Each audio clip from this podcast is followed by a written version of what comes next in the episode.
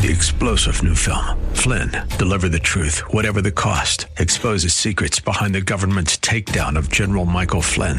Flynn knew what the intel world had been up to. He ordered the first audit of the use of contractors. This set off alarm bells. He told the truth. He was the most dangerous person for Donald Trump to hire. They had to get rid of Flynn. Flynn, deliver the truth, whatever the cost. Available now. Watch it today. Go to salemnow.com. Salemnow.com. This is the Pro America Report on The Answer San Diego. Welcome, welcome, welcome. Ed Martin here on the Pro America Report. Great to be with you today. Hey, if you're listening to the program live right now, proamericareport.com, you can go there and sign up for the daily email, the daily wink. I'm also doing this with a little video. I had some of you all tell me, hey, while you're doing this, do some video, jump out there. So I thought I'd record this while I'm doing it because uh, I'm sitting here at the at the computer uh, getting ready for the show and uh, have some great guests today. We'll talk on the pro life issue. We'll talk about that. What happened over the weekend? I think it was late Friday. Uh, decision from the U.S. Supreme Court. Not really a decision. We'll get to that. Uh, we'll also uh, catch up with our friend Cheryl Chumley, who's over at the Washington Times, the uh, editorial page, online editorial page editor. She is really cool. She has her own blog uh, and does great stuff, and we'll talk with her. But what you need to know today. Oh, and of course, we will later on in the program talk about Ray Epps and 60 Minutes and how it's very easy to follow uh, the narrative machine as it uses big government, big media, and big tech to force a narrative on the American people. When you see 60 Minutes join in, you realize, huh, something's going on. What is it? What's going on? Well, I think there's some desperation and some fear about what's happened with the January 6th hearings, what's happened with some of the lawsuits. The truth is percolating. And even though Ray Epps admitted nothing last night and there was no change in the sort of facts that have been presented, a lot of questions remain. And we'll talk about why it's the dog that doesn't bark. It's the what remains unsaid as the, cleverest of uh, intelligence community operatives and people that are working in that field tell us one thing. It's not that the one thing is a lie. It's what they haven't told us. And we'll talk about that. But first, what you need to know, I, I, I couldn't resist. The headline for this uh, wink today is uh, Jimmy Carter is messing up America one more time. Now, you know, I'm of the old school. You, you, I'm very careful when people die. I don't like to say too many bad things about them, certainly. And I don't know Jimmy Carter. I've never met him. Uh, I've read uh, stories about him. I've seen things, but he has been for the better part of 30 or 40 years as a public figure. He was a failed president. He obviously was in over his head, even though he had an extraordinary career. He was a young naval officer. I mean, extraordinary meaning he was highly trained and had succeeded in the Georgia State Senate and then as governor being elected. Uh, I don't know whether he was a good uh, senator or a good uh, governor. Uh, I don't even know if he was a good naval officer, but he had credentials when he ran for president. But for 30 or 40 years now, he has been what I would say is the softener as the Democrats have, in my opinion, and what I see, have as they have slid towards far left on issues, extremists, extremists on abortion, extremists on uh, sexuality, extremists on taking away from parents their rights, extremists on racism. Joe Biden had a whole career where he was harder on African Americans in the inner cities than almost anybody. Uh, and they're the structural systemic racism of our school systems. That's all been given a softener by sweet Jimmy Carter and his wife and his his ministry. He was a, a deacon or an elder in his church you know and he's he's a nice guy. And he when he got out of office he wasn't bitter. He, he didn't question the election. He just went off and started building houses. You know habitat for humanity was one of his great focuses. He has been the great softener the great softener of the reputation of democrats in the face of a, a history of, of terrible racism and voter fraud and all other things Democrats did, and to a, a current administration that has been uh, as corrupt with a small c, meaning transferring wealth to winners and losers and attacking the American people with their policies as anybody, any administration could be.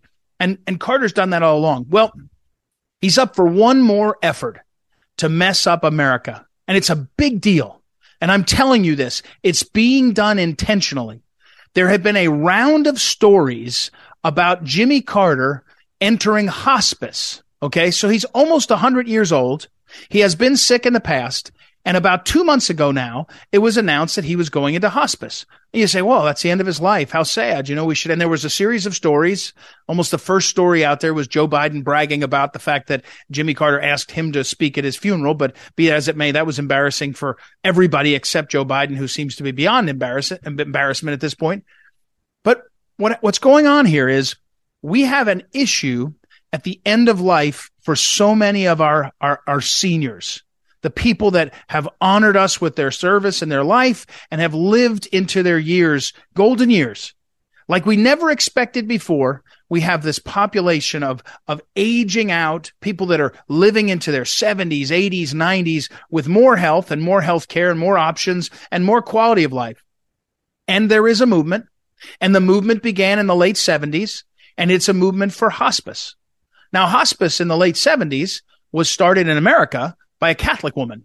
A Catholic woman in the late 70s went over to England where hospice had started. She came back to America and she started the hospice movement in America. She was a, a, a, educated in other schools, but she did her, her, one of her residencies at that time, a few years before at Georgetown University. And the president of Georgetown University encouraged her to do this. And hospice was about dignity. It was not about hastening death. It was not about money. But hospice has become a massive moneymaker for lots of either for profit companies or nonprofit companies that are masquerading as uh, uh, nonprofits when they're making lots of money. How so? Well, Medicare's in the act, so government's picking winners and losers, pay, who to pay, and the the effort is to hasten death, and it's happening all the time. You don't have to look at the physician assisted suicide movement to see how troubling it is at the end of life to have people whose priority is to stop the burden on our systems, healthcare and otherwise, of old people. And it's happening all the time. So now flash forward. Most people go to hospice. You're required to have a diagnosis of six months to live. So it's at the end of your life. The doctor must say, well, your cancer's gotten so far, we can't treat it. Your Alzheimer's, your heart disease, it's gone so far, we can't treat it. You have six months or less to uh, live. That's the requirement of a diagnosis. And then most people, you get between uh, 90 and 120 days is how long people live. And there's payments for that. But here's what's going on. Jimmy Carter is living a lot longer in hospice than most people expected. And now there are glowing stories saying how wonderful hospice is and how wonderful the system is and how great it works, the current system. And the current system is hastening death far too often and getting people rich far too often. And why? It's unregulated. You, you, at the end of a life, if someone's only going to live for 90 more days, the value of their life, according to the, the law and to, uh, to insurance companies is less. And therefore the liability is less. And so that you don't have to worry about it so much. Because if you lose the last two weeks of your life, it's cut short by hastening death. It's hard to have a, a, a, crim, a, a civil complaint uh, against someone for that. What was the value? You know, what's the cost? That's what's going on. So unregulated, very profitable, and the secular values of our culture are overriding. But here's what I want to tell you. Jimmy Carter is being used his end of his life to to promote the hospice. Over and over over the past 4 days it has said Jimmy Carter was the real inspiration. As president he was the one that signed the 1982 law that created hospice. Except he wasn't president in 1982 he wasn't. It was Reagan and Reagan signed it at a time where we knew, again, this Catholic woman had started hospice in America. And what she knew was we needed to take care of these people. We couldn't let these people die without dignity. We sure, sure, certainly shouldn't be wanting them to hasten their own death. I'm telling you right now, Jimmy Carter is being used, or maybe he's a part of it, to promote a worldview that is secular and it is payment driven and it is for people to make wealth and hasten death. It is not the values of Judeo Christians. It's not the values of just humanists. It's the values of secularism. It's the values that are overriding and what you're worth, what your utility is, and what's happening in our community. It is very, very disturbing that we have this set of factors that are happening in this country. And, and my, so my wife, who's a, a physician who cares for seniors, that's her main uh, focus. She actually turned to me the other day and she said, they're doing this on purpose. This is, this is her idea. I should tell you her idea on this topic. He said, she said, they're doing this on purpose. They're doing this on purpose to make it look like hospice is working for people, to make it look like hospice is gentle and wonderful and loving. If Jimmy Carter did it, he used to build houses. Habitat for Humanity. He's a nice guy. He wasn't a philanderer like Bill Clinton. He wasn't a, a loudmouth like uh, Obama or Trump. He, he's just a, he wasn't a, a ding dong like uh, Biden. He was just a nice guy. And he used this to, to great. It was great forever. And everybody should use hospice. Everybody should be a part of that system. And it's again, the values underlying it are deeply, deeply disturbing. And it's being used. Oh, so my wife's point, I said, you think so? I said, looking, I was looking at all these things, the error about 1982 and all. And she said, of course. And then she said, because you can't trust what they're telling you is true at all. It's what they're trying to push you into, meaning the media. And that's right. And that's right. And so watch the stories. No one will say a bad thing about Jimmy Carter when he dies. They might talk about his presidency, and I won't either, probably. But I can tell you what they will do. They'll be t- writing story after story as they're doing right now. Look for it now about how wonderful Jimmy Carter is and how hospice is working. And it's a plan. It's a part of hastening death for our seniors, of value, valuing them based on the utility and limiting the costs. It should be very, very concerning for all Americans. All right. That's what you need to know. We'll come back and we've got a lot more today. Thanks for tuning in. Don't forget, visit proamericareport.com, proamericareport.com. Ed Martin here on the Pro America Report. Talk to you in a minute thank you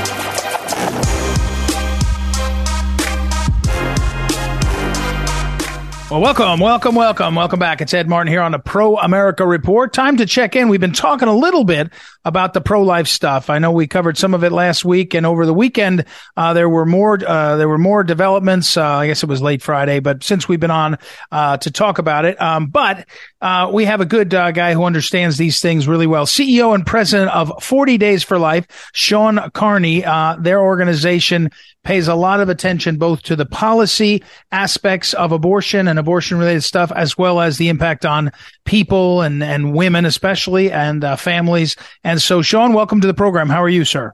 Good to be on. Thank you. Well, first, let me ask you, Shawn. I, I, I did another interview. It wasn't even for my show. It was another radio show. And I said, this ruling out of the Supreme Court, it kind of, it, it kind of just kicks the can down the field because you have an abortion, two drugs that are delivered as uh, a chemical abortion and not enough regulation, many of us think, on this period.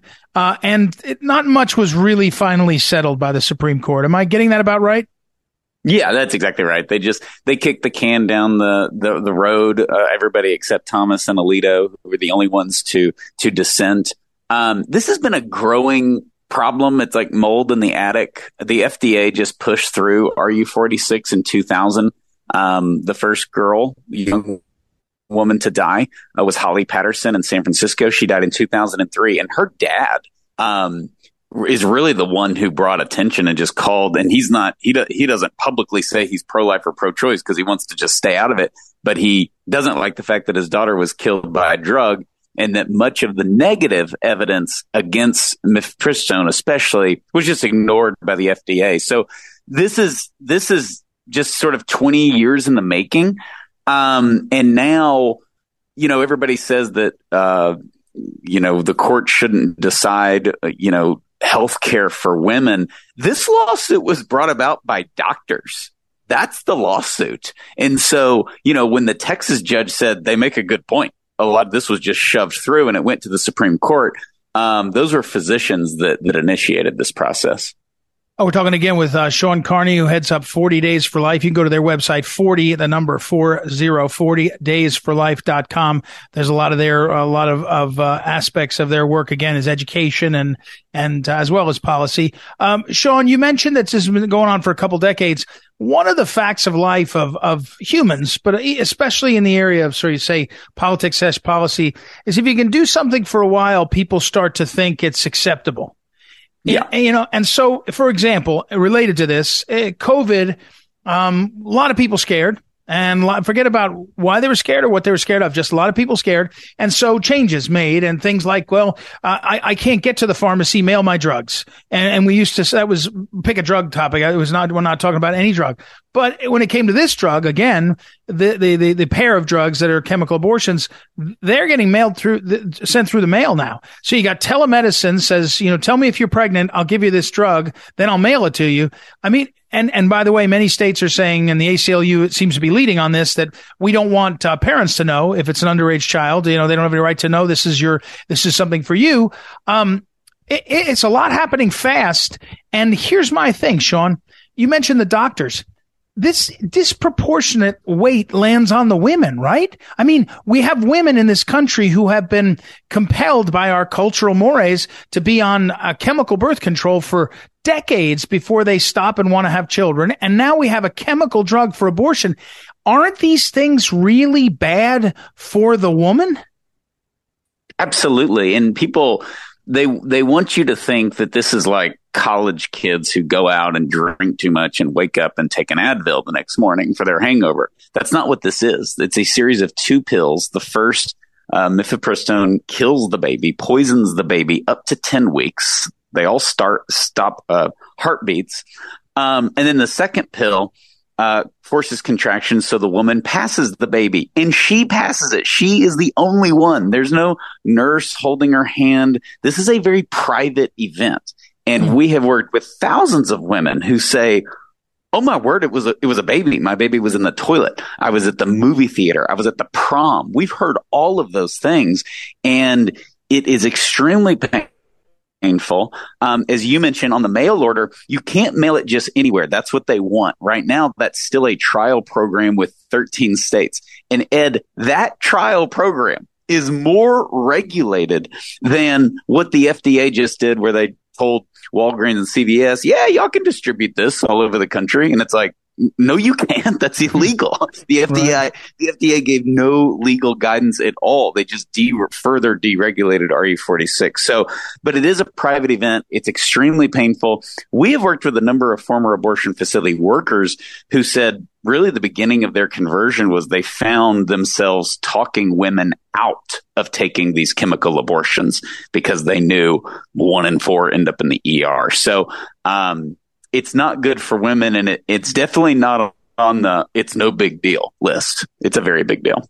Uh, we're talking again with uh, Shawn Carney, who is the uh, CEO and the president of 40 Days for Life. You should check out their website, 40daysforlife.com. Again, a lot of there, there in lots of different ways. If you're into the policy, there's policy stuff. If you're in for, I'm looking right now at uh, a daily companion uh, for living the culture of life. There's a lot of uh, there. Um, Shawn, what happens next in the, I just, in the battle on the culture of life? Meaning, um, there's no more Roe v. Wade. You know, there's no more Doe v. Bolton. So, the, so uh, Goliath has left the building, if you want to think that way. And now we're back to something where you know half the people are debating whether the next action is in the state or the Congress or whatever.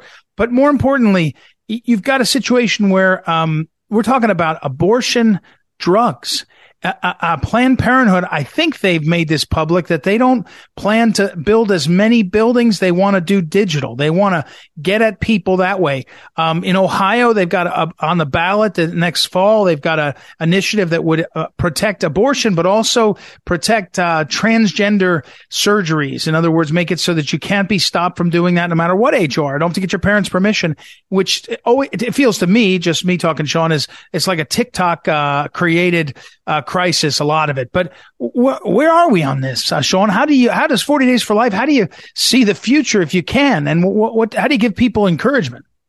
Well, it's to our advantage. I mean, it, it, we have new challenges as we're discussing, but but I'll take them because it means Roe was overturned. Planned right. Parenthood was ill equipped for this moment. Um, you're right; they are trying to go digital because they know what you will never hear abortion advocates admit, but Planned Parenthood knows it as a fact of their bottom line, which is distance is a huge deterrent from a woman having an abortion. the, the idea that you're going to build all these abortion facilities in California and women from Texas and Alabama and Tennessee are just going to like sprint to the airport to fly out there is absurd. Uh, we are about to see the abortion market shrink significantly in the United States with the overturning of Roe v. Wade. And that's already happening. We have 100,000 babies is the conservative estimate just in Texas who have been born in the last year and a half since we got our heartbeat bill. And then, of course, with, with Roe. So, uh, the pro life movement, which is certainly where 40 Days for Life comes in, uh, is the strongest in the grassroots. I mean, how many disappointments have we had in DC with uh, whether it be Congress not defunding Planned Parenthood or Justice Roberts, who's turned out to be a disaster? Um, and this is a huge victory now, thanks to Trump giving us the the triplets. And it goes to where our strength is. The pregnancy centers outnumber abortion providers five to one. Uh, just with 40 days for life, we've closed 138 abortion facilities. Half of those are in blue pro-abortion states where it will remain legal and celebrated. So you can go change hearts and minds and impact the bottom line of an abortion facility and close them down. It's why they're shifting to this digital part of it, but the states have the ability to regulate that. Missouri is doing it. Uh, I'll be there at their March for Life in a couple of days. Um, Texas has done it. You can reg- you can say you can't ship these drugs in our into our state or out of our state. They're completely banned, and and that that's what needs to happen on the legislative front. All right, Shawn Carney. Listen, thank you first of all for being out there, and uh, we appreciate. I appreciate very much uh, Forty Days for Life. We should have you uh, on more frequently, your people, because that you do so many different things that have to do with uh, continuing this uh, to build a culture of life. Again, it's 40daysforlife.com. Shawn Shawn Carney has been our guest. I appreciate it very much, and uh, on we fight, and on we go to build this culture of life. So, thank you, sir. Thank you. Keep up the great work. Okay, Shawn Carney, everybody, and again, I'll put up on social media uh, some more of the details of uh, what he's up to and what his organization is doing. There's a lot of there there. I've, we've had uh, it's been a while since we had somebody from his team on. Um, so 40daysforlife.com, uh, 40daysforlife.com. Okay, we'll take a break and we will be right back. It's Ed Martin here on the Pro America Report. Back in a moment.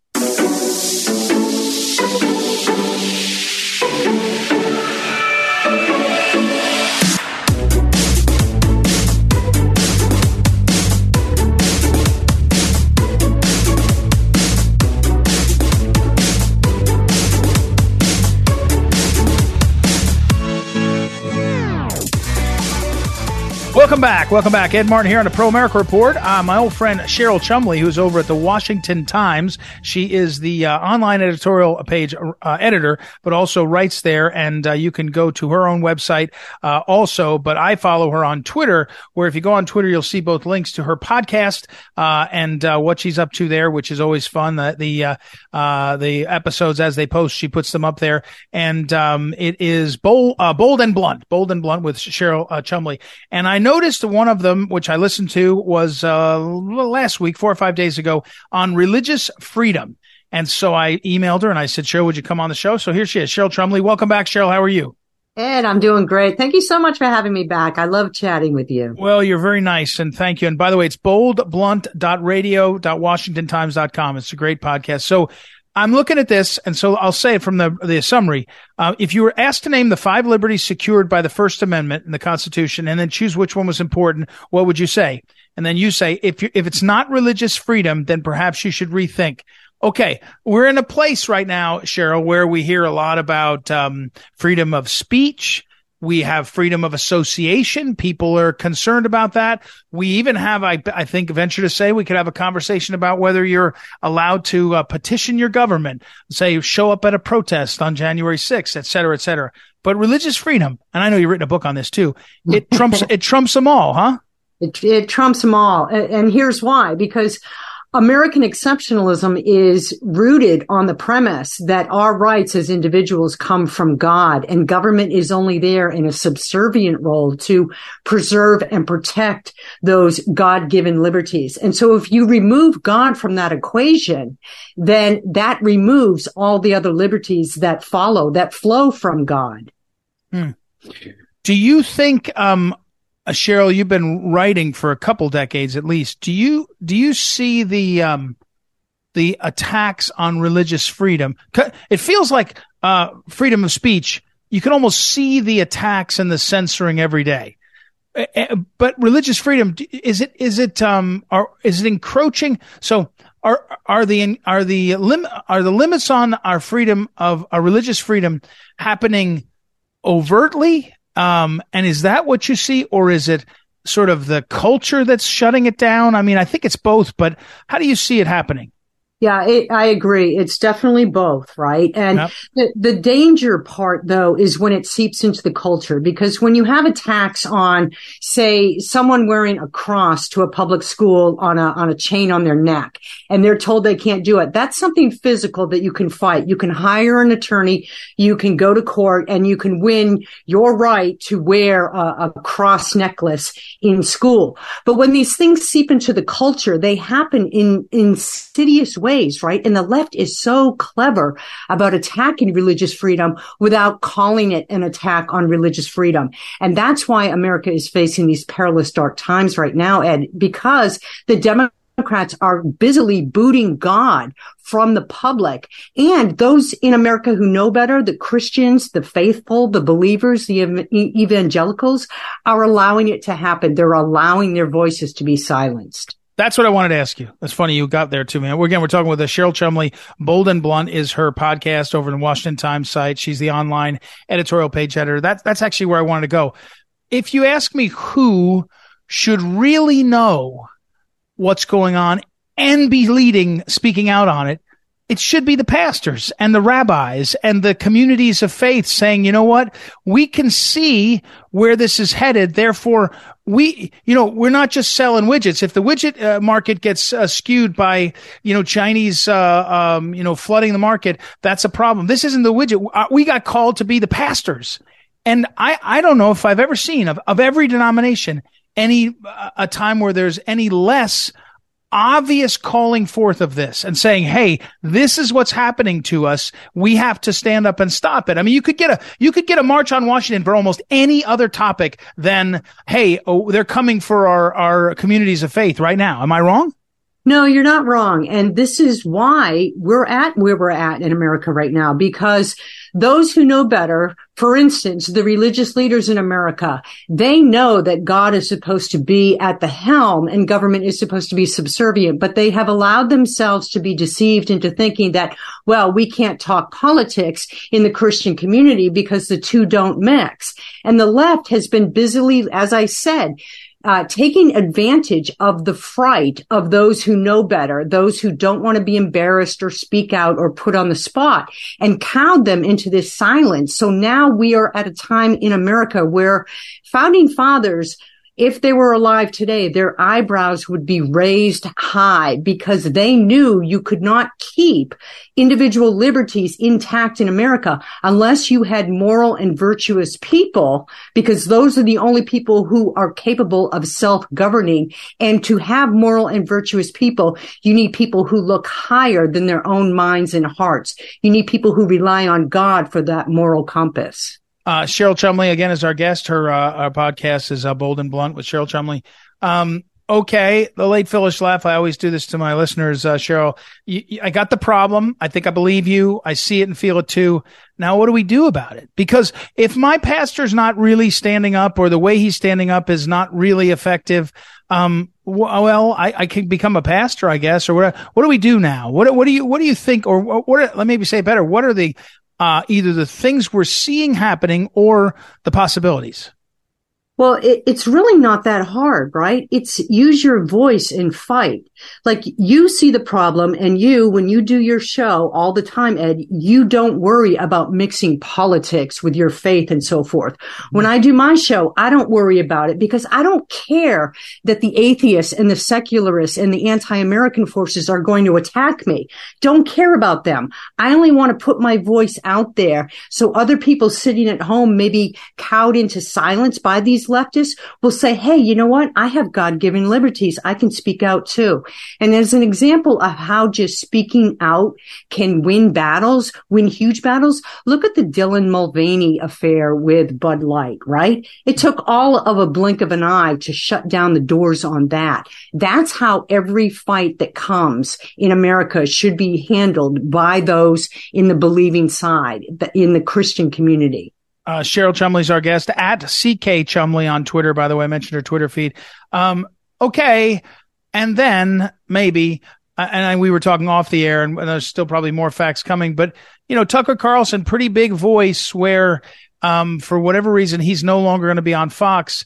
Uh, it feels like if you're willing to do that, the costs are going to go up, up, up. In fact, if you're going to be better, more and more effective, you're going to find more and more, uh, trouble. Now I know that's sort of what you and I uh, we we sort of revel in it, but that's our own disorder. But I mean, normal people, normal people go back to that famous essay that Václav Havel, the, that became later became the Czech Republic's president. It's called "The Power of the Powerless," where he's talking about uh, the people behind the Iron Curtain. You didn't have to be told to step back and to put up a sign saying "Workers of the World Unite" in your shop window. You didn't have to become a card-carrying member. You just had to get with the program program. It feels like that's the getting with the programs happening to a lot of good people, Cheryl, you and I, not just people we don't like and think are weak, people that are good people that just don't want to have to have their life be uh, tortured.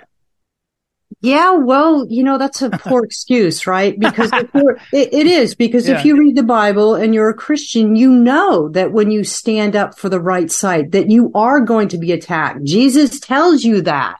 And so you should expect it, but you should also realize that your reward may not come here on earth. It may come in heaven, but in the end, you're going to have to make a decision as an individual. Which side do you want to fight for? Who do you want to be fighting for when the end days come? And for me, myself, I would rather be standing before God and being uh, given a head pat for at least going out fighting the good fight than just standing down and saying, you know what? I don't want to be attacked. It's uncomfortable. It hurts my feelings. Uh, it makes me cry or whatever. So I'm not even going to fight.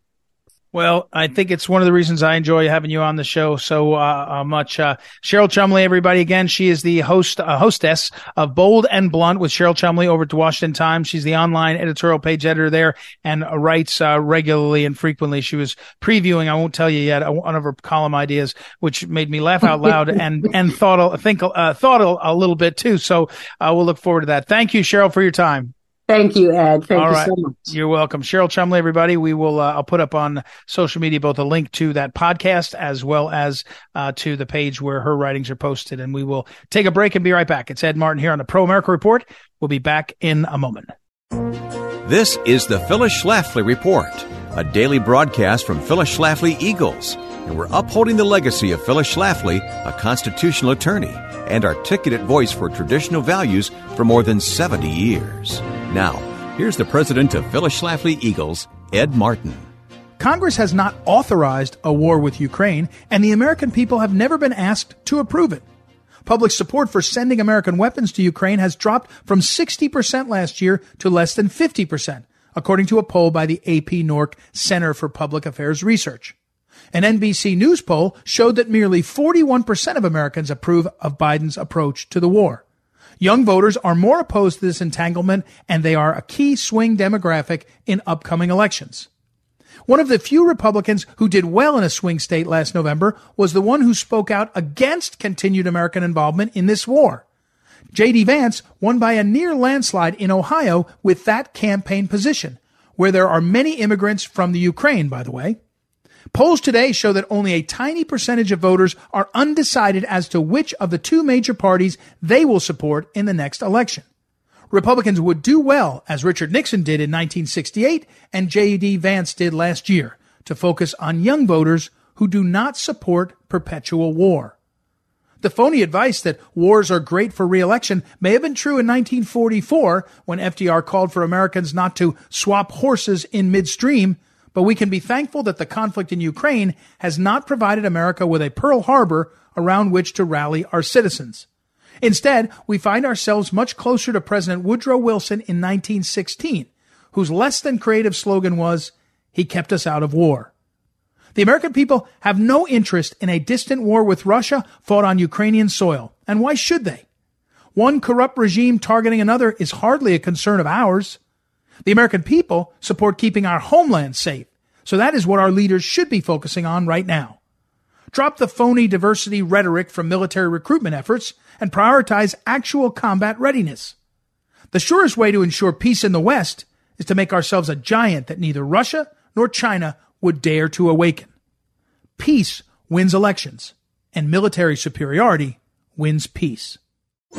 This has been the Phyllis Schlafly Report from Phyllis Schlafly Eagles. America is safe only when America is strong. Our national defense requires the most modern technology and best trained soldiers, and there should be no social politics or idle threats coming out of Washington. At phyllisschlafly.com, we take this work very seriously. Please visit phyllisschlafly.com. Thanks for listening, and join us again for the Phyllis Schlafly Report.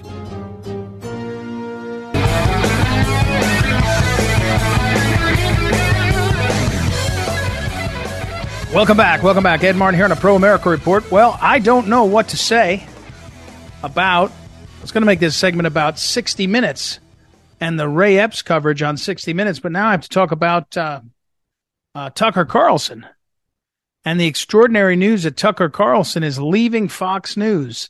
And I don't know what to believe. I don't believe anything I hear so far. Uh, I, you know, people say Tucker was fired. They say it was mutual agreement. They say it was due to the Dominion settlement. I don't think we really know or will know.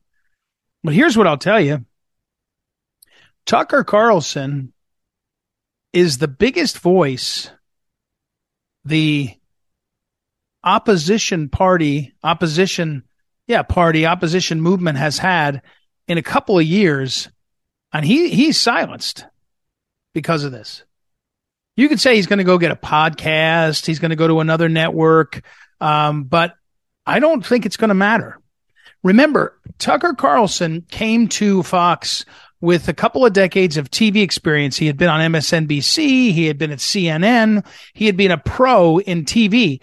But even more importantly, he had been a professional writer and a journalist for a couple of decades, a real writer. Uh, he's talked about that, that he, he likes writing more than any of this stuff. He's a fairly unique personality. He didn't come up as a TV guy, didn't come up as a radio guy. In fact, didn't do that much radio at all. He, he stuck to TV. And when he, and also he was raised with insane and fabulously wealthy. Uh, you know, his mother was a very prominent heiress. He lived in, in great uh, luxury his life, his whole life. Um, and he did not have much to lose, if I can say that. He didn't need the the stature of the TV show. He had been fired from CNN and fired from MSNBC uh, other times, so he had money. By most accounts, he's pretty well adjusted. He's got three kids, two or three kids. His wife. Um, he's got homes, safe places to be. He likes creating his uh, the stuff he does. But here's the thing: he didn't need anybody. You know, the most dangerous person, the most dangerous man is somebody who doesn't need anybody else in terms of the debts that can be called in to freeze behavior. He didn't need anybody. So a couple, a week ago, I think RFK Jr. put up on his Twitter feed a week ago or so, Tucker had a scathing report or a scathing commentary on pharma and the impact of big pharma. He has taken on the Republican establishment. He's taken on the Republican leadership in the House and Senate. He's taken on the presidency. He's even taken on Trump. At least in those emails that came out publicly, he was blasting Trump. He's, um, he, no one owned the guy, which I think made him dangerous. I mean, I, it is extraordinary, but here's the thing. I, I don't share anybody, uh, uh, anybody's, uh, uh notion that somehow he's going to reconstitute himself in another place and be as strong. I did that stint at, at CNN about six months, a little less than six months, uh, of uh, of uh, uh as a contributor at CNN, and I um I found that after about a month of being on TV almost every night, I started to feel the difference. People knew who I was. And when I, and suddenly I was doing uh, radio bookings and different things, I got a lot more attention. And my point is the power of these networks, CNN, Fox, it's extraordinary. It's extraordinary. And, um, the impact of losing that and saying you're going to reconstitute it. Think about Bill O'Reilly. He does a show every day. Have you ever seen it? I haven't. I mean, I know he does because I got friends that are friends of his, and I know he's out there doing this show. Even uh, Megyn Kelly, she does her podcast and it's a video podcast. It's very cool, and she gets a lot of people to watch her. You know, Joe Rogan does a does a uh, now Joe Joe Rogan does a podcast, and he gets some 10 million viewers of his podcast, but it's different than Fox. It's different than TV. It's different than appointment TV. I mean, Tucker could have a podcast that gets 10 million views. It still won't be the same thing. I, I don't know how to describe to you the power of that, but, and, and that voice being gone because nobody owned him. Tucker Carlson, nobody owned him. Nobody even, he didn't, nobody owned him and he owed nobody. That made him a powerful voice. And that's gone. You think about the stories he covered. Julie Kelly, who is a best selling author, she's a best selling author because of Tucker. Tucker uh, gave her a boost, and and rightly so, and others. Glenn Greenwald, Glenn Greenwald has experienced fairly significant success, in large part because he's been a kind of crossover hit, truth teller, but a crossover into into uh, more conservative circles. That's the reality of that. And so Tucker uh, being whatever the the truth that comes out being gone from Fox is a big, big deal. Big deal. Not a good deal. All right. That's it, everybody. Thank you, as always. Noah Dingley, our producer, Ryan Hyde, associate producer. Thank you all for tuning in. I will be back tomorrow. It's Ed Martin here on the Pro America Report. Talk to you then.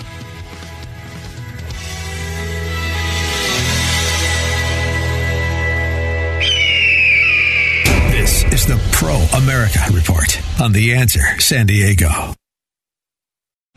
Three star general Michael J. Flynn, head of the Pentagon Intelligence Agency, knew all the government's dirty secrets. He was one of the most respected generals in the military. Flynn knew what the intel world had been up to, he understood its funding. He ordered the first audit of the use of contractors. This set off alarm bells.